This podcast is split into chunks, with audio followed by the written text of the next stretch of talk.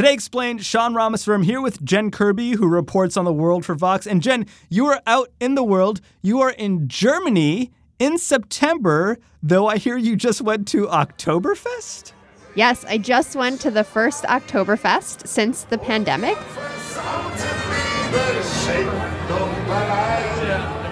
So it was very crowded, but it is in fact cold in Munich, and people were really upset about it. So, unfortunately, with the energy crisis, no heat lamps this year. Therefore, you see in the beer garden there is not a single person. Does the looming energy crisis already feel real at Oktoberfest 2022? An abandoned beer garden? No heat lamps? It does, actually. It's one of the cutbacks. But um, as enough beer goes in her tummy, I think she will warm up automatically. The looming energy crisis in Europe. Ahead on Today Explained. You know how to book flights and hotels.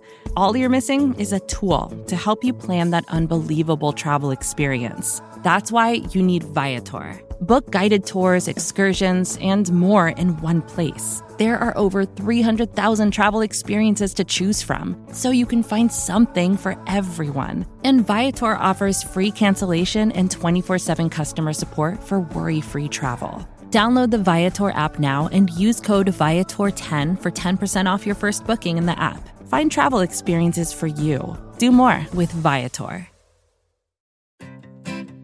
Support for this show comes from Slack. You're a growing business and you can't afford to slow down. If anything, you could probably use a few more hours in the day. That's why the most successful growing businesses are working together in Slack. Slack is where work happens, with all your people, data, and information in one AI powered place. Start a call instantly in huddles and ditch cumbersome calendar invites. Or build an automation with Workflow Builder to take routine tasks off your plate. No coding required. Grow your business in Slack. Visit slack.com to get started.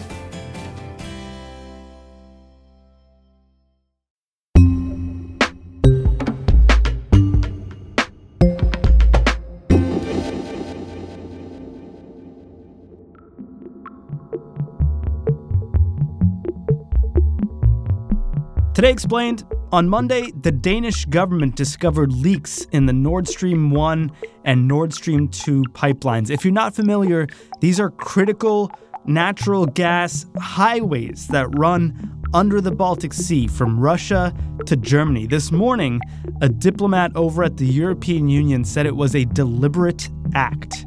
The leaks do raise concern about the possible sabotage as Europe faces a growing energy crisis. Ukraine says it was Russia. Russia says it was the United States. Either way, it's making a bad energy situation in Europe worse. After experiencing record breaking heat, parts of Europe are going dark. It's just the latest fallout from the continent's ongoing energy crisis driven by the war in Ukraine. People are being urged to cut their energy use by showering less and turning off the lights. We're trying to figure out exactly whether or not this is going to be a short term blip, whether we can manage it over the next few weeks, uh, and then we're going to stabilize, or whether this is something we're going to have to live with throughout most of this winter here in Europe.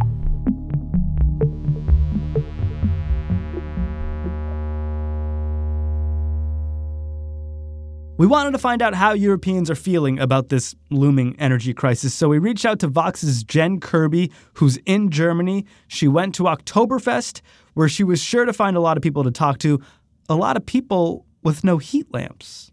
The heat lamps are just one sign that Europe is facing a looming energy crisis as winter approaches. The energy crisis is kind of a, in many ways, a, a long brewing thing driven by a lot of different factors the return to the world after COVID, supply chain snarls.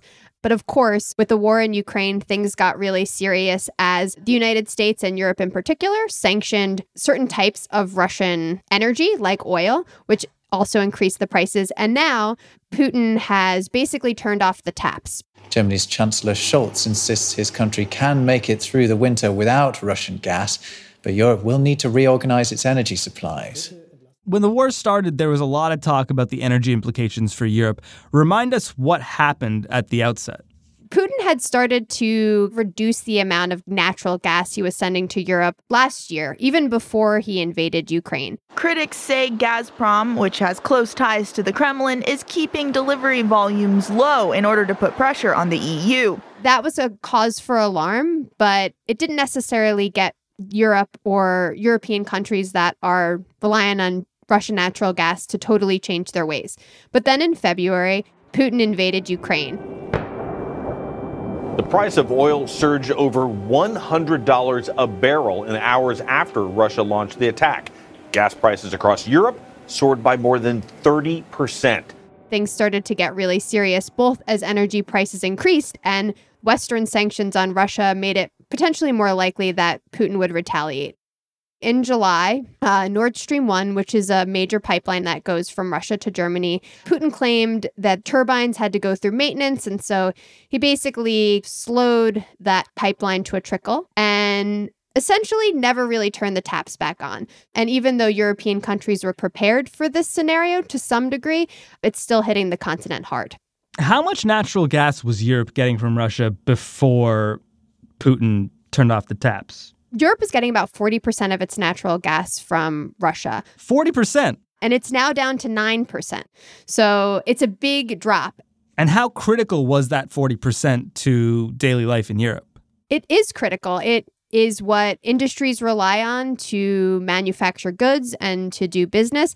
It helps heat homes and provide electricity for, you know, regular households. So it's vitally important. And what Europe has sought to do, and countries within Europe like Germany, is to find alternative sources, which means going out and buying LNG, uh, liquefied natural gas, from other places around the world and trying to you know increase its supplies from countries like Norway and trying to find alternative sources to replace that Russian gas. But that comes at a cost. The price rise is so huge that even in outwardly affluent towns like Stratford middle income in the middle of England energy anxiety will become a mainstream economic experience. How expensive we talking? It's expensive. If you think about the global market, how energy itself is more expensive, and Europe does have the means and the ability to go out and buy natural gas at a premium, but that cost has to be passed on somewhere. And for example, in Germany, one of the debates they're having right now is this 400 euro tax that'll be passed on to consumers to help pay for the increased costs of natural gas. So these countries that had relied on cheap, cheap energy from Russia all of a sudden got a real rude awakening. How's this gone over so far in Europe? I mean, it was just summer. Were people feeling the pinch or were they traveling as normal? Industry has been hit particularly hard as the cost of energy has gone up and some of them have had to cut back on manufacturing. One German aluminum factory is taking drastic action to deal with the mounting gas crisis. The 200 year old GA Roders facility is due to be temporarily shut down. How are European economies faring so far? I mean, in, in the United States, obviously, we're talking a lot about inflation and, and potential recession. What's up over there? Inflation is pretty bad here. Um, you see it in not just you know the energy costs, but also for other things like food. And there are real fears of a potential recession as well, especially if some of these cutbacks on energy hit industry really hard. It was an IMF report today significantly downgrading global growth yeah. this year, which pointed out that in the European space, there could be even further downgrades should things get really difficult this winter. The ripple effect of this Russian war on Ukraine is really being felt in the heart of Europe. And you're starting to see it already. There are companies who say their energy costs are so high that they're going to have to pass them on to consumers, which of course will mean that consumers have to pay more. And so there's a real concern about the state of the European economy and how hard it might be hit by compiling crises. Small businesses negotiating new energy contracts with suppliers face a four or five fold increase compared with prices negotiated two years ago. People were starting to realize that this energy crisis was coming, and people talked about what might happen in the fall. And governments across Europe instituted campaigns to try to help people cut back on energy. French Prime Minister Elizabeth Borne also telling companies they need to come up with their own energy sobriety plan next month as power shortages loom. The EU itself had come up with plans to help European countries cut back on energy consumption. So there's definitely a mobilization in Europe, but I don't know, people were going on vacation and people were traveling. I can say for a fact here in in Germany, nobody answered my emails in August because they were all in Italy or in Greece. So what are people in Germany saying? The reaction from people in Germany, I talked to people in Munich and Berlin, has been mixed. You know, people are definitely aware that a crisis is coming, but they're not really sure what they should do about it. I asked one guy, Christian, if he's done anything to prepare for a potentially cold and dark winter with high energy prices. I didn't really get, make any preparations other than I have my jacket. For German consumers, they do their energy bills a little bit different. Some people negotiate their contracts far in advance, so they might be actually having a pretty good deal, where others might have just negotiated it and may have like really high prices. And I talked to a few experts who basically said, look, it depends on what kind of house you have, if you're a homeowner, if you're a renter. But in a lot of cases, people really don't know what their energy consumption is until like the end of the year. So, in many ways, if this is for this winter, you won't really know until next year. And what a lot of uh, households do is they pay like an estimated fee of what they think their consumption might look like so that when they tally it up at the end of the year, they'll either maybe overpay and so they'll get money back or maybe they'll owe some. So, what a lot of mm. people are doing is maybe paying a lot more in advance so that they can prepare for higher energy bills. But of course, um, not everyone can afford to do that. But I talked to one person at Oktoberfest who was trying to make sure that they were prepared for these increased energy bills. Oh, so you paid what triple what you normally pay in a month? Exactly. We started out about with 160 euros, and now we pay about 500 each month. So that's quite an increase. And I think part of it is, you know, people don't know what's coming this winter. And we've gone through two years of the pandemic here where they've already sort of been asked to to sacrifice and prepare. And so they're being pretty circumspect about what's to come this winter. We are conscious about it, but we don't want to be too focused in this moment. Other, otherwise, after Corona and everything, uh, you know, you can feel terrified about everything. So we are starting to live day by day, n- knowing what is happening and trying to be more positive as we can. You know, this is our position about it. Hmm, I feel that. It could be that I'm totally uh, oblivious, really, to the seriousness of the situation. That, that's also that's also a possibility that I'm not really um, aware just how much of a crisis this is. But maybe at the moment I'm just experiencing blind faith or optimism that everything will be okay. So that was Steve from Berlin who expressed a sentiment that I heard from a few people, which is basically that they think the government is handling this pretty well and that they'll be able to give them the support they need to, to get through this crisis. Uh, so what are you, what are your feelings, or are you worried about anything about the energy crisis? Uh, yes, a little bit. Um, you know, it's it's it's a big topic in the news, so yeah, a little bit worried. Um, why just a little bit? Um, because I think uh, the government here is really working towards mitigating serious difficulties for people like me you know, or just regular people, is what I mean by that. And I think they will probably manage it. I guess I have faith in the in those in power.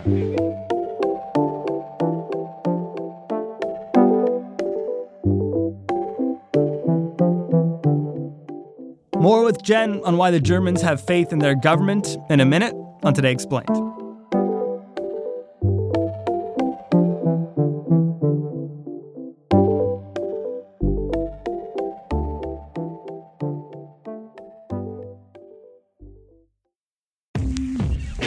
Today Explains support today comes from Quince, which rhymes with since but is spelled with a Q-U.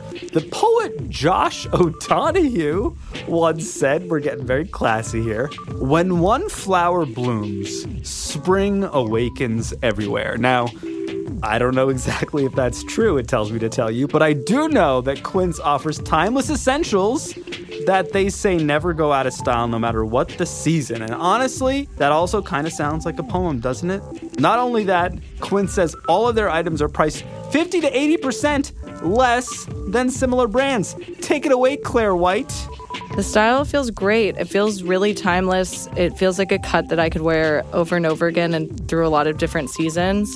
I love a plain sweater. You can upgrade your wardrobe this spring by going to quince.com slash explain for free shipping on your order and 365-day returns. That's Q-U-I-N-C-E dot com slash explained to get free shipping and 365-day returns. Quince.com slash explained. It rhymes with since. Support for Today Explained comes from Ramp. This ad goes out to all the finance professionals looking for love. I'm just kidding. Looking for a better way to simplify business finance across expenses, vendor payments, and accounting, and to all the accountants tired of the same old finance software. Ramp may be the answer you've been looking for.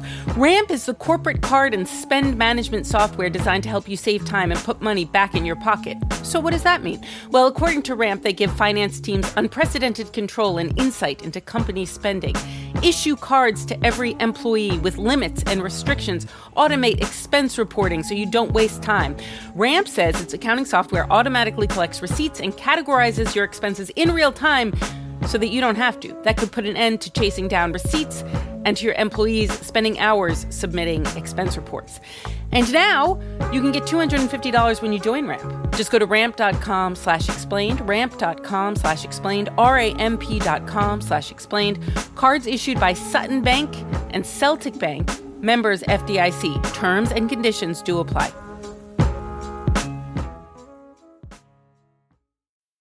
I didn't really get, make any preparations other than I have my jacket. Jen Kirby, Munich, the city, not the Spielberg movie. How has the German government made people feel like they got their backs during this impending crisis in Europe? Well, the German government has agreed to cut gas consumption by about 15% between basically now and March of next year to avoid gas shortages and spiraling prices, which is a target that the European Union has set. Ministers agreed on voluntary reduction of EU's gas consumption by at least 15% compared to its average consumption during the same period over the previous five years. Today we are sending a strong signal the government has taken a lot of other measures, some which seem kind of quaint, but maybe when added together, um, they make a difference. So things like public buildings, not hospitals, but other public buildings are supposed to be heated to, you know, a maximum of, of 19 degrees Celsius. Like monuments and statues, they're not lit up at night anymore. So if you're like trying to tour the city at night, everything is dark. In Munich, where I live right now, streetlights are turned off at odd hours to save energy, which can be a bit precarious if you're trying to cross the street in a, a weird area. Swimming pools, uh, the temperatures are turned down a few degrees. I talked to a person at the swimming pool. She said some people complain about it, but some people like the colder temperatures. Saunas are turned off. So there are all these little measures in addition to these larger campaigns, which are just encouraging people to cut back on energy. So colder showers or to take shorter showers, which I have not abided by. Sorry, Germany. Wow, you're taking long hot showers when they have an energy crisis, Jen? Typical American. I am a typical American. I don't know what sacrifice means. That's staying in for sure. Wow, okay. you're going to get America canceled. Are the Germans better at making the sacrifices? Are they doing a better job than Jen Kirby? I think so. I mean, I've talked to folks who are doing things like making sure that, you know, the lights are turned off when they leave the room. And, you know, they don't know if this is actually going to make a difference, but they feel like they should try. So instead of showering the kids every day, they skip a day and um, we've cut the water temperature down as well from 60 degrees, which we used to have, which was nice and toasty, back to 42, which is a little bit chillier. Like, are you taking any measures like shorter showers or anything like that, or? Yeah, yeah, I guess so. I'm I'm inclined to be very like economic with uh, energy in the first place. You know, like I'm unplugging things overnight. Definitely taking shorter showers. Um, I was thinking of getting rid of our freezer completely because I don't. I think we can live without a freezer quite comfortably, and this thing is just taking up energy the whole time in the background. Shoutouts to Steve, who's just generally trying to do this, which feels like a good policy considering even if there isn't a war in Ukraine, there is a climate emergency, Jen. That is true. And I would say that Germans in general are way more energy conscious than Americans. And so I think a lot of other people in Germany are trying to work that idea into everyday life. Or how are you preparing for a potential energy crisis? Uh, concretely, of course, we are a family, so we try to also to explain and teach to our daughter what to do in order to consume less, uh, but not only about energy, about everything, you know. Also, mm, talking about a minimal life, uh, uh, about everything, no? Also related. Do you know this is like working, Jen? Are these personal sacrifices of, of, of German citizens amounting to much? I think it's really hard to say right now because, again, we're still just exiting summer. And so it's all well and good to kind of cut back on your energy now. But the real question is what's going to happen in the winter when energy demand goes way, way up. And, you know, the German government has taken steps to try to ease the pressure and the costs on people. Um, they've passed many aid packages to try to give, you know, households, say, money back. But I do think that there's a question if some of the policies that they put in, like giving people money, will actually encourage them to reduce demand. And so there's a balance there between trying to ease the burden on people, but also really making it clear to people that they just can't use the same amount of energy that they always have. How is this affecting how Germany thinks about energy in the long term? What is clear is that the German government reacted pretty quickly to this, again, by, you know, they're rapidly building floating LNG terminals. The development of an infrastructure for liquefied natural gas, LNG, with a landing terminal in Wilhelmshaven will connect Germany much better to the global gas markets than before. This strengthens competition between global gas sources and is beneficial to the end consumer in Germany which also have like hydrogen. So if when that technology becomes available, so they are trying to think ahead about what a future will look like without cheap Russian natural gas. But industry and the country has been dependent on it for so long that there's obviously going to be growing pains. You know, one thing that the German government has done is to try to restart coal production, even though they're trying to stay committed to their climate goals. We decided to make it easy for companies to do the fuel switch so that they can go from gas to oil or coal with legislative uh, support. And of course, there's been a debate about extending nuclear power, um, which we're supposed to be phasing out um, at the end of this year. And uh, we decided that the two nuclear plants in the in the south of Germany could continue to produce electricity in January, February, March if necessary. And so there's a lot of debates about what this energy future will look like, both in the short term to get through this crisis, but also the long term when the German government remains committed to energy and climate goals. Uh, how prepared is the German government for the worst case scenario?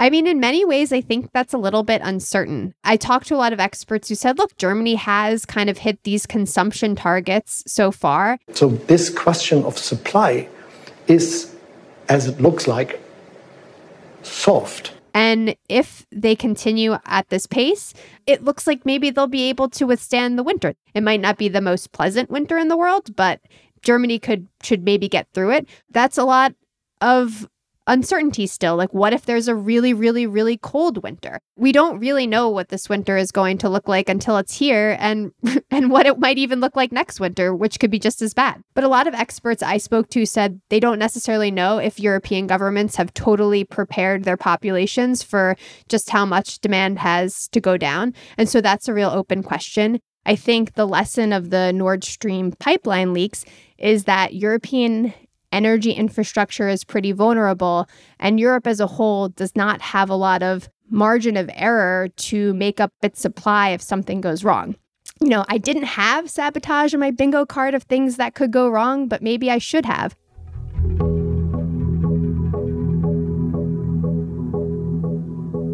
One thing Vladimir Putin is banking on is that people will be really angry that their energy bills are going up or that they're, you know, potentially freezing during the winter, and that will create a backlash to some of the European Union's policies against Russia. There's a real question about the political and social stability in Europe that I would say governments are probably worried about. They are trying to reassure their populations that they have it well in hand, but we really just don't know what's to come.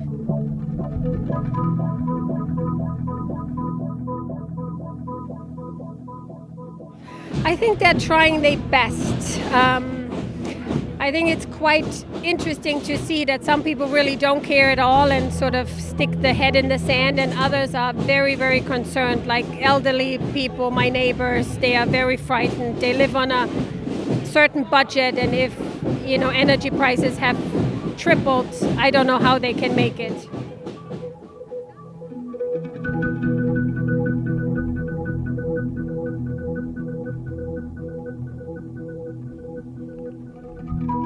Thanks to Jen Kirby at Vox for her reporting from Germany.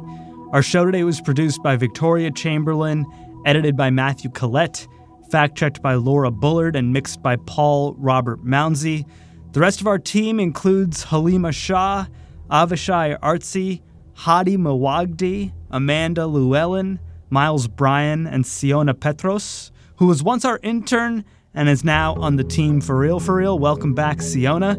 Tori Dominguez is our audio fellow.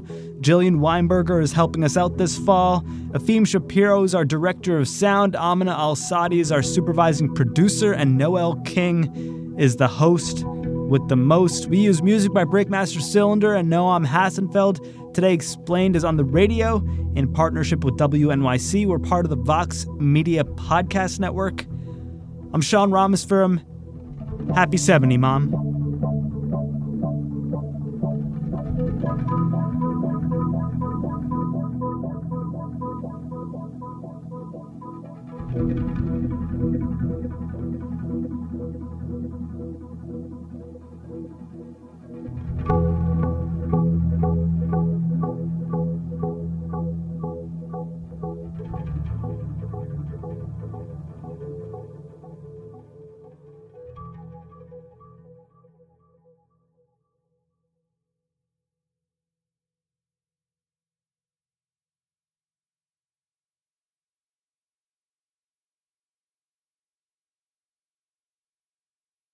Support for this show comes from Fundrise. Buy low, sell high. It's easy to say, hard to do. For example, high interest rates are crushing the real estate market right now. Demand is dropping and prices are falling, even for many of the best assets. It's no wonder the Fundrise Flagship Fund plans to go on a buying spree, expanding its billion dollar real estate portfolio over the next few months. You can add the Fundrise Flagship Fund to your portfolio in just minutes and with as little as $10 by visiting fundrise.com/vox. Carefully consider the investment objectives, risks, charges and expenses of the Fundrise Flagship Fund before investing. This and other information can be found in the fund's prospectus at fundrise.com/flagship. This is a paid advertisement.